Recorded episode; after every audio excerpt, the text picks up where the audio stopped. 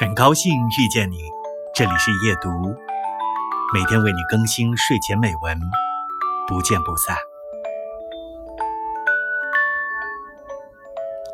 有一天，你看见礁石中藏着一只海螺，形状像理想的新家，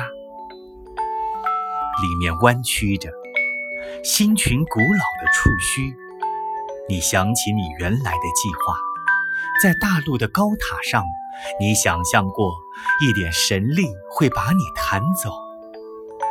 你果然看到羽毛着火的讲演者，头朝下的战神，命运冲动着像海螺吹出的龙卷风。你也险些被夷平。你伸出的手招来了傍晚的潮水，我也跑到那里，驱赶着礁石。我们的相逢重复过去的某一刻，但我忘记了，并住在海边，夜晚出现，就像一只真正的寄居蟹，转动双眼，纺织着月色在黑暗中留下的红斑。有时候我们打听到对方，就像回声里漂浮的百合花。